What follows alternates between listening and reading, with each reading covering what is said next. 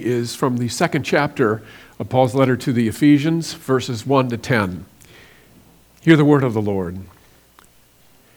And you were dead in the trespasses and sins in which you once walked, following the course of this world, following the prince of the power of the air, the spirit that is now at work in the sons of disobedience, among whom we all once lived in the passions of our flesh, carrying out the desires of the body and the mind and we're by nature children of wrath, like the rest of mankind.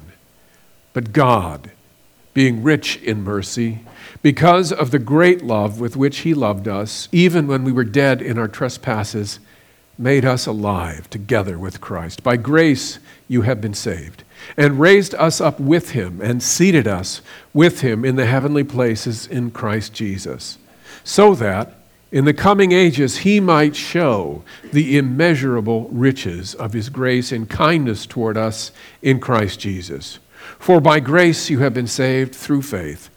And this is not your own doing, it is the gift of God, not a result of works, so that no one may boast.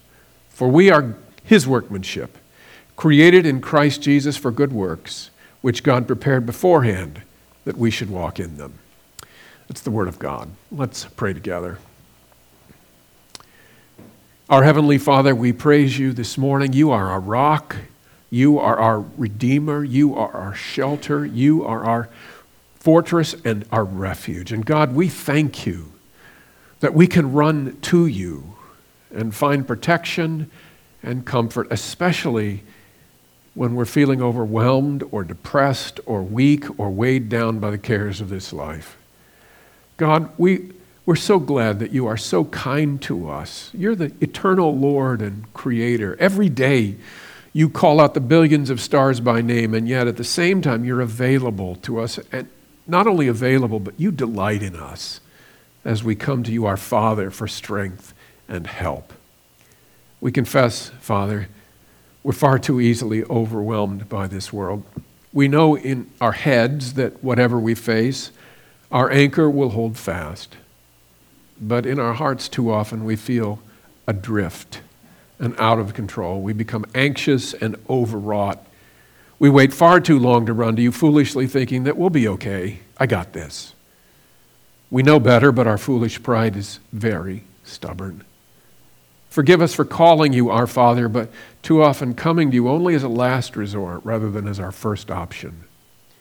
Thank you for the loving discipline you give us when you allow us to feel dazed and confused and so weak and inept so that we can return to you and learn new dependence upon you. Thank you for lovingly reminding us that apart from you, we can do nothing, that our strength is in you, our joy is in you, our future is in you, that every good and perfect gift that we could ever want is found in you. God, we pray that you would cause us to believe that.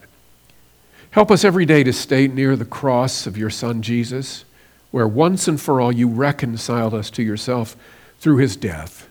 God, help us to live in the light of your amazing grace. Father, as a church family, we confess that we've not yet fully awakened from a very long COVID slumber. Many of our ministries remain inactive and have settled into the lethargy of a pandemic church. God, we pray, have mercy on us. Help North Shore as a church, by your grace, to be vital, energized, and active in Holy Spirit empowered ministry as we energetically return to you. God, we pray for special grace this Tuesday evening, especially when we, as a church, come together to seek after you in prayer and repentance.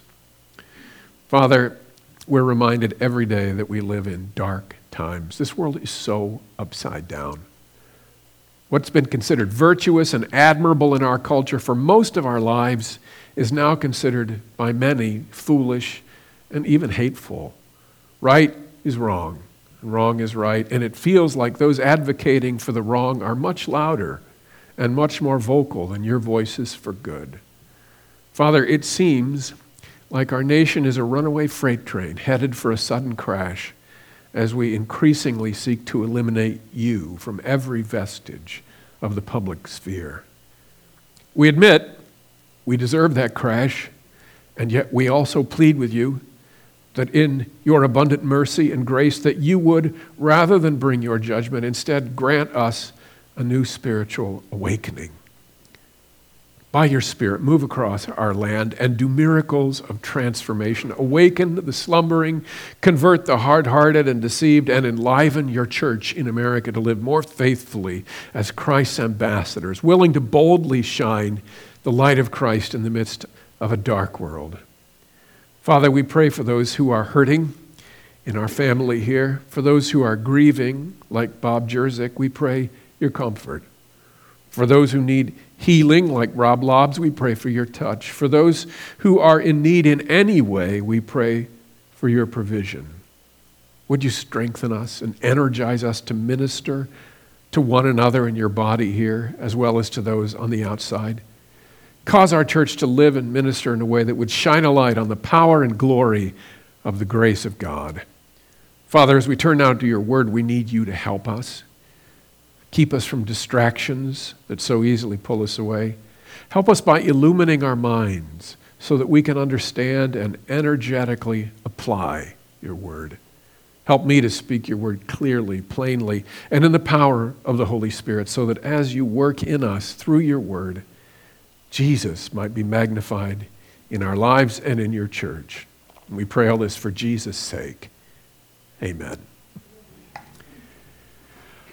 This morning, we again are spending time in the second chapter of Paul's letter to the Ephesians. Paul is continuing his argument from the first three chapters, three verses of this chapter. We looked at that last week. Last week, we spent our time thinking seriously about what Paul means in verse 1 when he says that before sinners come to Christ, they are dead in trespasses and sins. And so we reminded ourselves at some length what it is to be spiritually dead, and that is to be spiritually dead is to be completely unable to see or appreciate the worth, the value, the beauty, and the glory of Jesus Christ. Spiritually dead people can't treasure Christ or do anything requiring a new spiritual heart. Spiritually dead people can be very religious and be very dedicated to a local church, but they can't genuinely be in love with Jesus.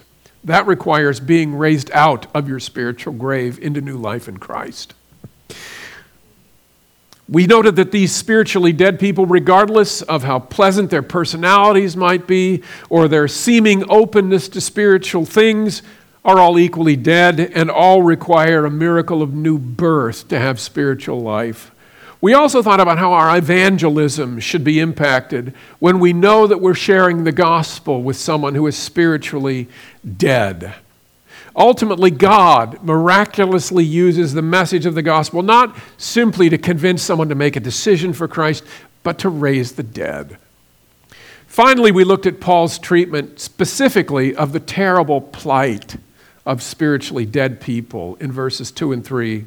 Just by way of reminder, following the course of this world, following the prince of the power of the air, the spirit that is now at work in the sons of disobedience, among whom we all once lived in the passions of our flesh, carrying out the desires of the body and the mind, and were by nature children of wrath, like the rest of mankind.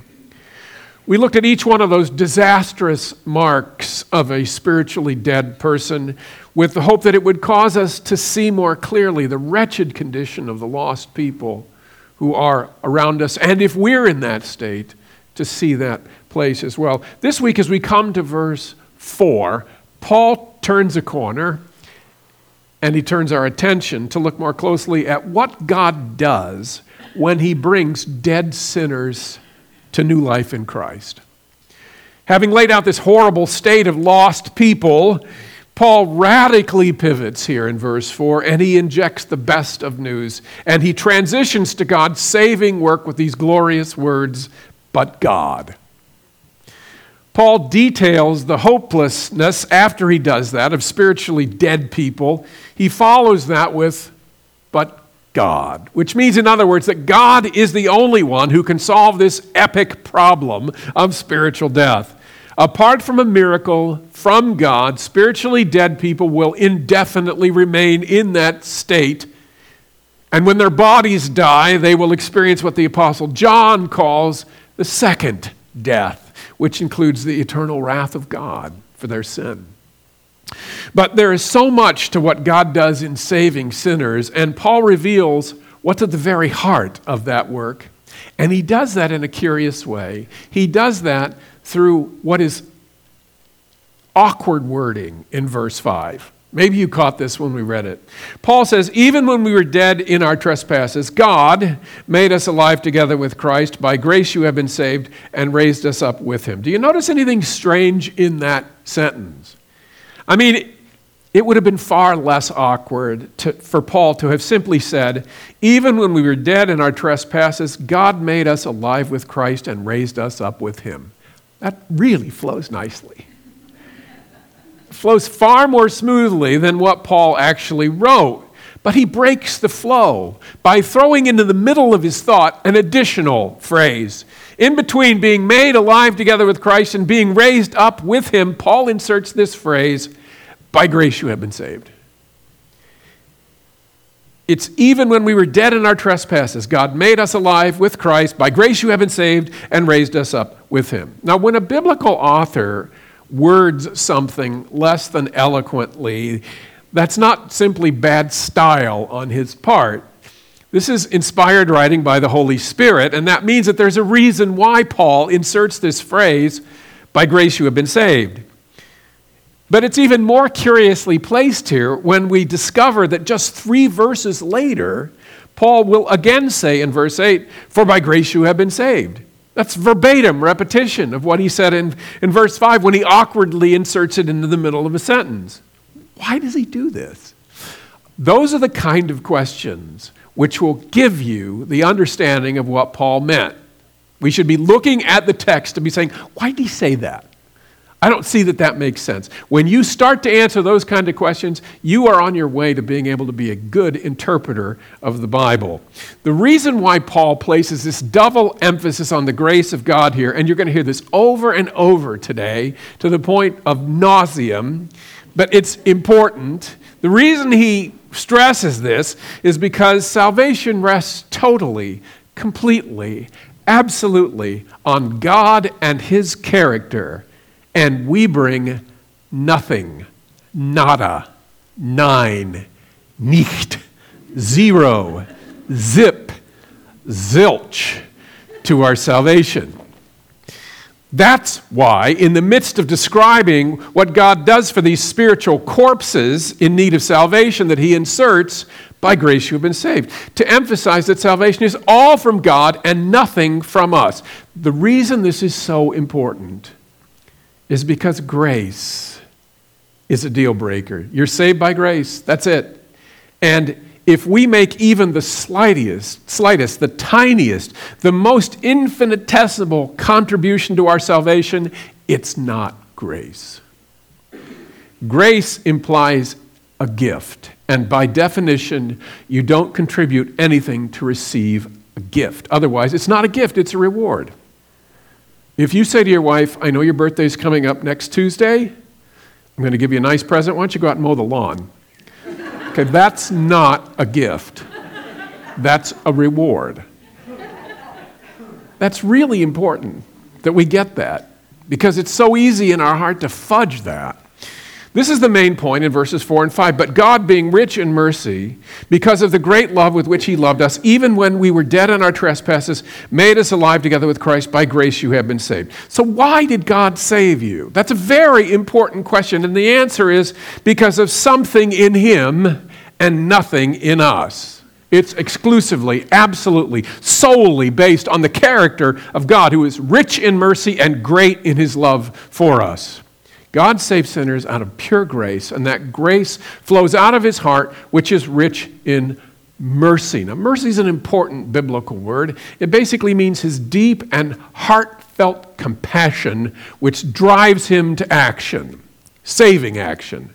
And there are no limits to God's mercy, which is why he says God is rich in mercy. Paul continues by revealing that God saves dead sinners because of his great love with which he loved us. This is a precious verse because this is the only place in the New Testament where God's love is speaking of as being great. This is the only place. He has great love for his children. Why does he save us? Because those whom he has chosen to save, he greatly loves those people. Now we have to be careful here because it's easy for us when we hear something about God that we put our understanding and the way that we do something on the way that God does something. And frankly, when it comes to loving people, you're talking about a night and day difference between the way God loves people and the way we love people. That's because, except for our very closest family members, when we greatly love someone, it's in some way connected to what we see in him or her, right? I mean, this person is attractive, or they're clever, or they're winsome, or they're funny, or they're kind, or they've done a lot of nice things for us. There's some reason or reasons to love the person. There's something lovable about them. Even with our family members, though, we're more attracted to some than others, and those preferences are not because of anything in us, but because there's something more appealing to us in them.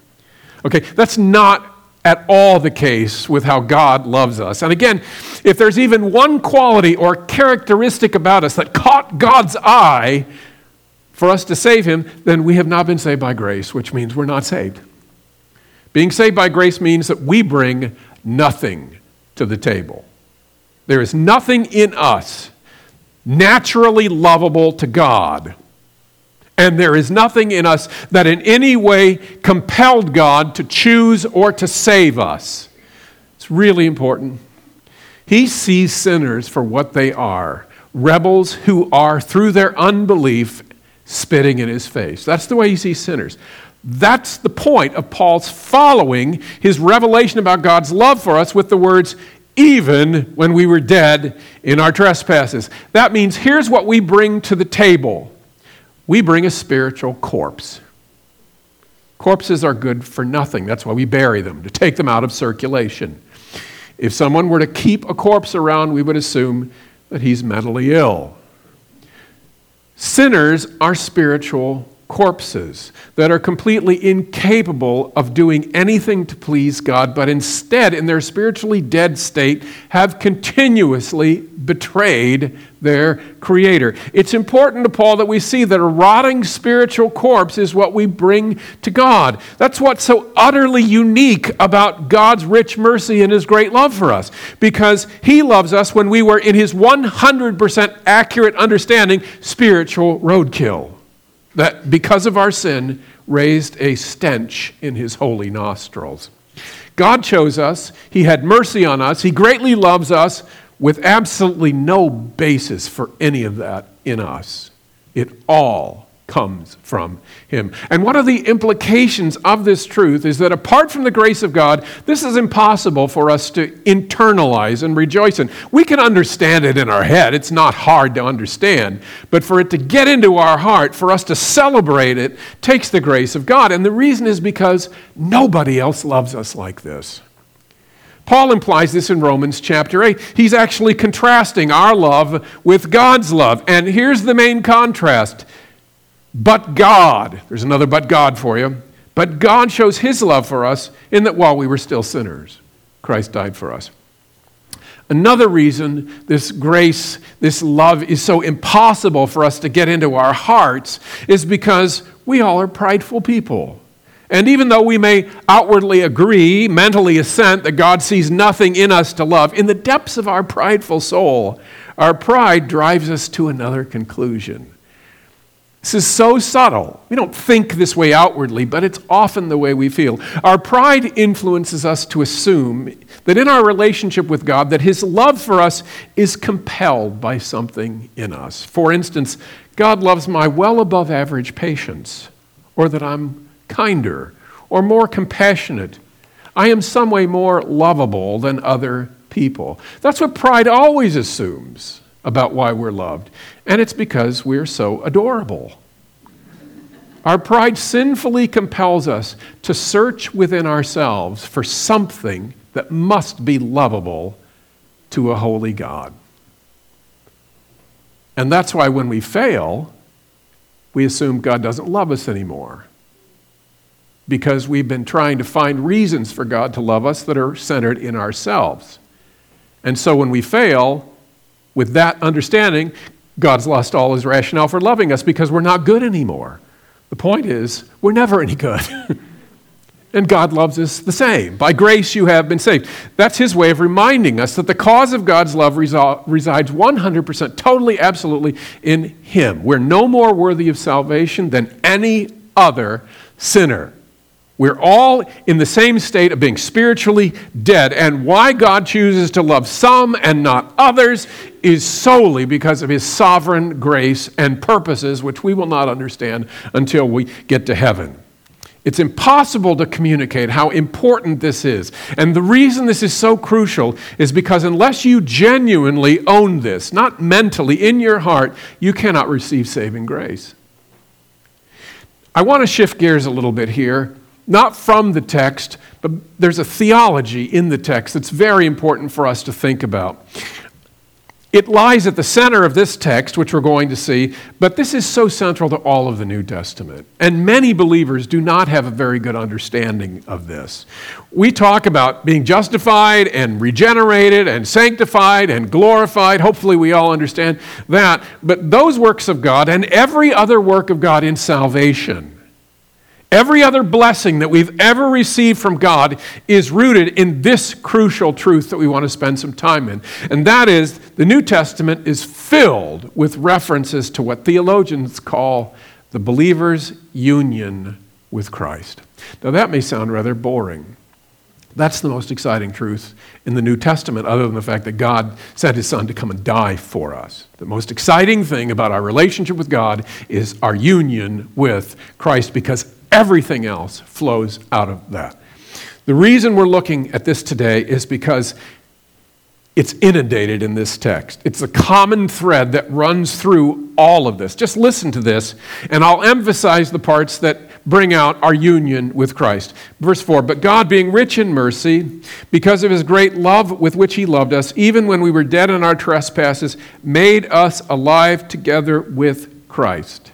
By grace you have been saved, and raised us up with him, and seated us with him in the heavenly places in Christ Jesus, so that in the coming ages he might show the immeasurable riches of his grace in kindness toward us in Christ Jesus. Okay, that's five explicit mentions of our union with Christ in three verses. This is absolutely central to what we're looking at today, but also the New Testament message of salvation. Paul says that we are spiritually alive, raised up, and seated with Him, and we receive the kindness of all of His grace because we are in Christ. We are with Christ. Another way to put it. All the blessings of salvation flow out of that limitless spiritual reservoir. The main way that it's put in the New Testament of being united Christ with Christ is in Christ, Christ in us, or Christ with us. Phrases like that revealing our union with Christ are found just in the writings of Paul 160 times. He wrote 13 books, 160 references. That gives you some idea how this pervades the New Testament. And yet, many believers don't really get a good handle on what it is to be a Christian. In the book of Ephesians, we see this when Paul says that we have been given every spiritual blessing in Christ. That's 1 3. We are chosen in Christ. 1 4. We are created in Christ for good works. That's 2 10. We have redemption in Christ. 1 7. We have an inheritance in Him. That's all literal. I wasn't just saying it because it's theologically true. I was just reading the text in Him. Okay? Outside of Ephesians, we're justified in Christ, Galatians 2 7. We have redemption in Christ, Romans 3:24. We have eternal life in Christ, Romans 6:23. We have righteousness in Christ, 1 Corinthians 1 30. We have freedom from the law in Christ, Galatians 2 4. Again, every benefit of salvation we have is there because we are in Christ. In the New Testament, these blessings of salvation that we receive by virtue of our union with Christ fall into three different time periods. Some of these blessings were given to us before we were born. When we were chosen in Christ, that was somewhere in eternity past. We were crucified and we were, past tense, raised with Christ 2,000 years ago when he died and was raised. In those scriptures where our union refers to something before we were born, then our union is in the mind of God. which doesn't mean he's just imagining it. It means it's real. It's just in his mind. God thought of us as unified with Christ. But some of the references, of course, are about our union with Christ in this present life. And then some more are about what we're going to get in heaven. For instance, we've been blessed with every spiritual blessing in Christ in this life. We were justified in Christ in this life when we believed, and we will die in Christ if we're believers in this life. In heaven, we will be glorified in Christ. That's in the future, obviously. This, this union with Christ is so basic to our salvation. It's ultimately what determines whether someone is a Christian or not. Paul says in Romans 8:10, "But if Christ is in you, although the body is dead because of sin, the spirit is life because of righteousness. If Christ is in you, you're a Christian. If Christ is not in you, you're dead to sin." Very briefly, let's ask three questions about this just to help us understand or get our, our hearts around this. The first question is what is this, being in union with Christ? What's it like? Second is what does it do for us? And third is the question how are we best to understand it? Now, Millard Erickson, who was one of my theology professors in seminary, gives a very helpful treating in his systematic theology. I'm going to be borrowing heavily from that if any of you want to know. So, first, what is the union with Christ like? First, it's mysterious. It's mysterious. And that is, there are things about being united with Christ that we're simply not going to understand in this life. We're not going to be able to understand it. Later in Ephesians, Paul speaks of this union with Christ, and he says in 532, This mystery is profound, and I am saying that it refers to Christ and the church. He's speaking of the union with Christ. This is a mysterious element to being one with Christ. We're not going to get it until we get to heaven. Paul in Colossians 1:26 and 7 speaks of our union with Christ and he said is the mystery hidden for ages and generations but now revealed to his saints to them God chose to make known how great among the Gentiles are the riches of his glory of this mystery which is Christ in you the hope of glory. And by mystery in this place he's talking about the fact that the Old Testament saints didn't know anything about this nothing about God dwelling in a person. It was hidden from them, it was revealed only in Christ. And what he says, it's because of our union with Christ. That's the hope of glory. Our only hope of being with God for eternity in glory is Christ in us. Second, our union with God is judicial. This is so important because when we talk about justification, at the heart of justification is union with Christ. I'm going to read something. This is so helpful to me. Listen carefully. Erickson says when the Father evaluates or judges us before the law, he does not look upon us alone. God always sees the believer in union with Christ and measures the two of them together. He does not say Jesus is righteous, but that human is unrighteousness is unrighteous. He sees the two as one and says in effect they are righteous. For God to say that the believer is righteous even when he or she does not live righteously, that's not a fiction or a misrepresentation. It is the correct evaluation of a new legal entity. The believer has been incorporated into Christ and Christ into the believer. All the assets of each are now mutually possessed. From a legal perspective, the two are now one. Okay, that's so important. If that's on your heart, you are going to walk in victory a whole lot more consistently than people who don't have that in their heart. Because justification is rooted in that. That means for God to condemn a believer, he would also have to be condemning Christ in the believer. Think of it this way that I mentioned before when John the Baptist baptizes Christ, the Father says to him, You are my beloved Son with whom I am well pleased. If you're a believer, you're united in Christ, that means that God is telling you, You are my beloved Son. With you, I am well pleased. You believe that? That's what God says about you. Why? Because we're one with Christ. This is absolutely mind blowing if we think about it for any length of time. And as we preach the gospel to ourselves, our union with Christ should be one of the major things that we think about first.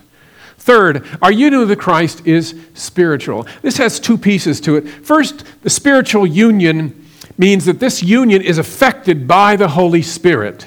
It's the Holy Spirit that bonds the believer to Christ. And apart from the indwelling Spirit, we could not be united to Christ. Paul says in 1 Corinthians 12 13, For in one Spirit we were all baptized into one body. We were baptized into Christ. Jews or Greeks, slaves or free, and we're all made to drink of one Spirit. So we united Christ as part of his body when the Holy Spirit baptizes spiritually us at our conversion.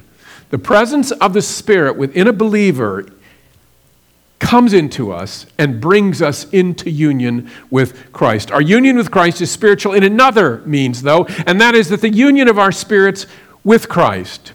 The union of our spirits with Christ. That means that neither spirit, our spirit or Christ's spirit, is extinguished in the union. They dwell together as complementing entities. We aren't enfolded into Christ and lost in Him. We both exist in union with one another. That's important because many people get that messed up.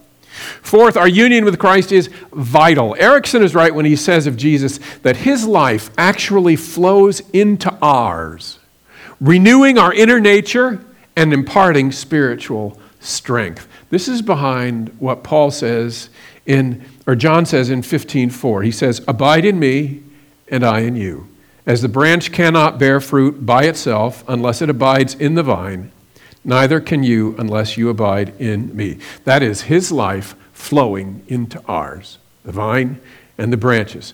And he says that we bear fruit only as we abide, as his life flows into us. It's our union with the Spirit, by, or union with Christ by the Spirit, that gives us spiritual life and the capacity to be more and more like Jesus. The second question that we want to ask of this doctrine is what does it do for us? Well, we just noted that it gives us life and produces spiritual fruit, but it also does something we've mentioned earlier, but it's worth looking at a little more closely, and that is we are counted righteous before God because of our union with Christ. Romans 8 1 says, There is therefore now no condemnation for those who are in Christ Jesus. The reason believers cannot be condemned to eternal punishment is because they're in union with Christ. And Christ cannot be condemned because he's already been condemned for sin at the cross, which means that every one of our sins has already been condemned in Christ. Do we get this? This is the gospel. Every sin I've ever been committing, it's been already condemned. It's already been judged in Christ because I was crucified with Christ. It also means that in God's sight, we are as righteous as Christ because it's our righteousness, His righteousness in union with us. Again, this is the truth that we should preach every day to ourselves because our spiritual identity which is what we're talking about, is very important. You cannot be spiritually mature without a strong sense of your identity in Christ. And that identity, in part, is I am righteous. Do we believe that? Because I'm in Christ. The, Old, the New Testament teaching in Paul, in particular, that covers everything about our maturity, can be stated this way Be who you are, or become who you are. Okay? That's obviously paradoxical. But you cannot become who you are unless you're very convinced of who you are. And that just becomes part of your understanding. It's part of your working understanding of yourself. So, this is so important. What else does our union with Christ do with us? Well, first of all, it means that we now live in Christ's strength. This is what Paul's talking about in Philippians 4:13. I can do all things through him. That's union, through him who strengthens me. He strengthens us by our union with him. Again, we have to understand that when Paul says that Christ strengthens him, Paul is not losing his individuality. He doesn't just mystically melt into Christ where his personality is obliterated and he can passively just sit back and let Christ do all the work. We do the work, but we do it with the strength that He supplies to us as we trust in Him. This is really important because many people fall off on one side or the other. They take too much responsibility, it's all up to them, or they just want to be passive and sit back and let Jesus do it through them. It's not either one of those. We do the work, but with the strength that He provides. And that's rooted in our union with Christ. Our union with Christ also means that we will suffer with Christ. Peter says in 1 Peter 4:13, "But rejoice insofar as you share Christ's sufferings." We're one in Christ. Christ suffered. We're going to suffer too. That's the point. Our union with Christ allows us to enter into his sufferings. In Philippians 3:10, Paul is passionate. He wants to share in the fellowship of Christ's suffering because he's one with Christ. When we suffer as Christians, we should never see that as being strange or wrong. Our union with Christ guarantees that we're going to suffer with him. Finally, our union with Christ gives us the sure hope of reigning with Christ. We saw this 2 weeks ago from 2 Timothy 2:12. If we endure, we shall also reign with him. That's union. If we deny him, he will also deny us. We will reign with Jesus because we are in union with him. And we saw when we looked at it more closely that we're going to reign in this way Jesus will reign, but he'll reign through his church. Again, all the benefit of our salvation, past, present, future, come to believers as a consequence of our union with Christ. Finally, a third question how are we to best understand this? How are we to best understand union with Christ? Fortunately for us, the Bible uses, New Testament uses various illustrations to help us understand what this mystery is. Otherwise, we'd, we'd understand very little of it. But these illustrations help us because it, it helps to put it into our realm where we can understand it a little better. Now, the first illustration of our union with Christ is the union of a husband and a wife in marriage. Paul compares the role of the husband with Christ's role of headship over his church. And he compares the role of the wife with the church, which is joined to Christ. And what he's saying is this is union with Christ. It's like a husband and a wife that are one flesh. Though two people, they are one flesh. Okay, hear the similarities there? And that speaks of the intimacy of our union with Him. Paul tells us that the ultimate purpose of marriage and the union it represents is to provide a model of what Christ and the church have together in union with one another. That's the whole purpose of marriage. It took God 4,000 years to reveal that, but He did in Ephesians 5. Another illustration the New Testament gives of our union with Christ is the union of Christ as head over His body, the church. Do you hear again? There's union there, the Christ and as the head and the, the body of, church, of the church as the body. In verse 122, we looked at, and he put all things under his feet and gave him as head over all things to the church, which is his body, the fullness of him who fills all in all. The emphasis here is on how Christ relates to us, how Christ works through those he's in union with. And as we said, the head gives direction, and the body works as his hands and feet on earth. So again, it's the same picture. He does the work, but he does it through us as we trust him. The body of Christ also speaks of the union that we have with one another, because we're all in the same boat, we're all part of the same being. A third illustration of the union with Christ in the New Testament is the union of the vine and the branches, which we just looked at. The stress here in that picture of our union with Christ is to point to our complete, utter dependence upon Him. As we trust in Him, as we abide in Him, we can bear His fruit.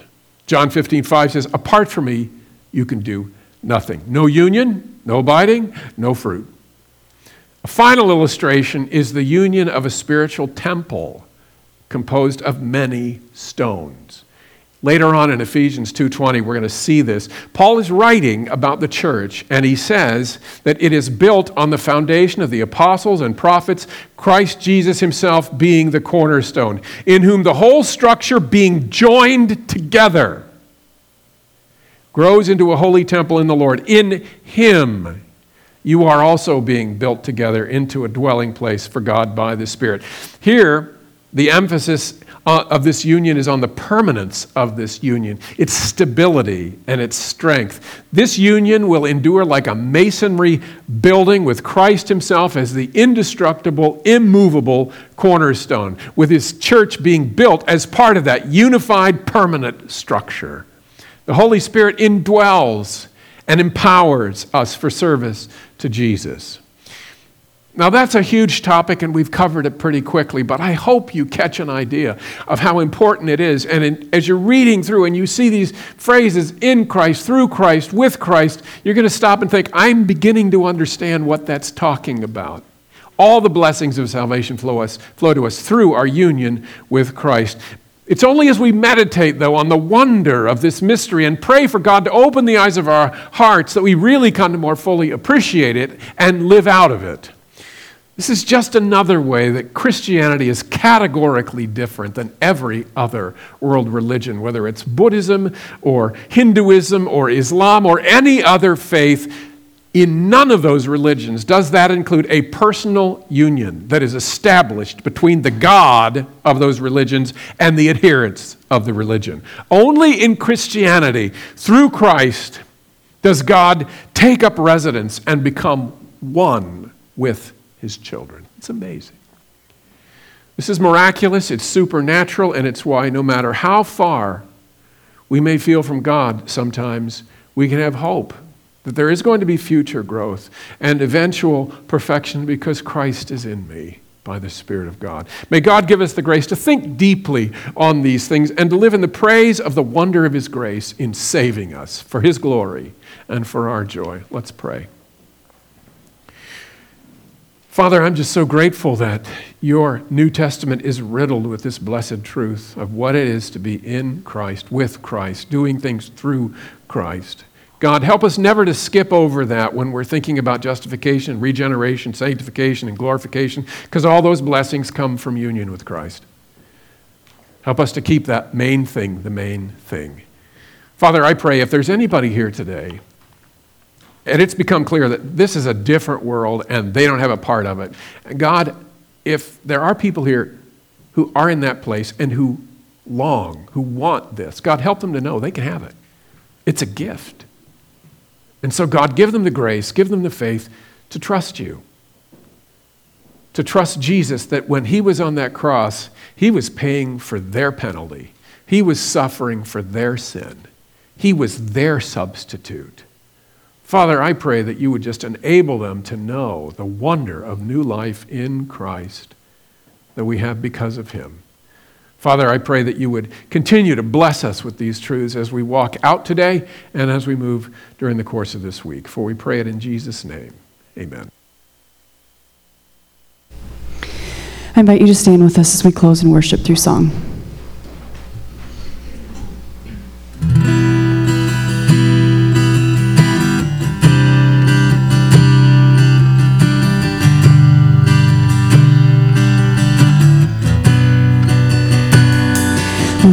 Lost are saved, find their way at the sound of your great name.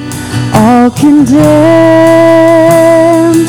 feel no shame at the sound of your great name.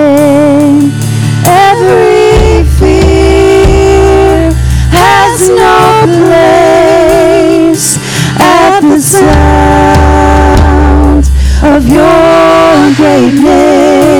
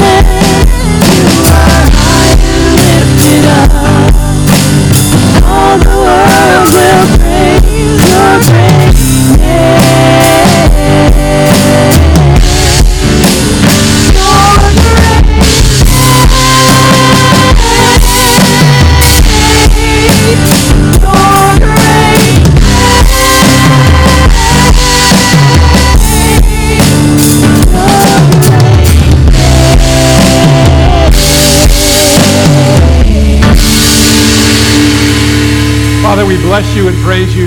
We thank you for the name of Jesus, the name that is above every other name, the name at which every knee shall bow, every tongue shall confess that Jesus Christ is Lord to the glory of God the Father. Father, thank you for our gathering. God, we pray as we go down to lunch that you would bless this food. Thank you for it. And God, bless our fellowship so that we might know you better and get to know each other better too. For Jesus' sake. And all the people said, Amen. Amen.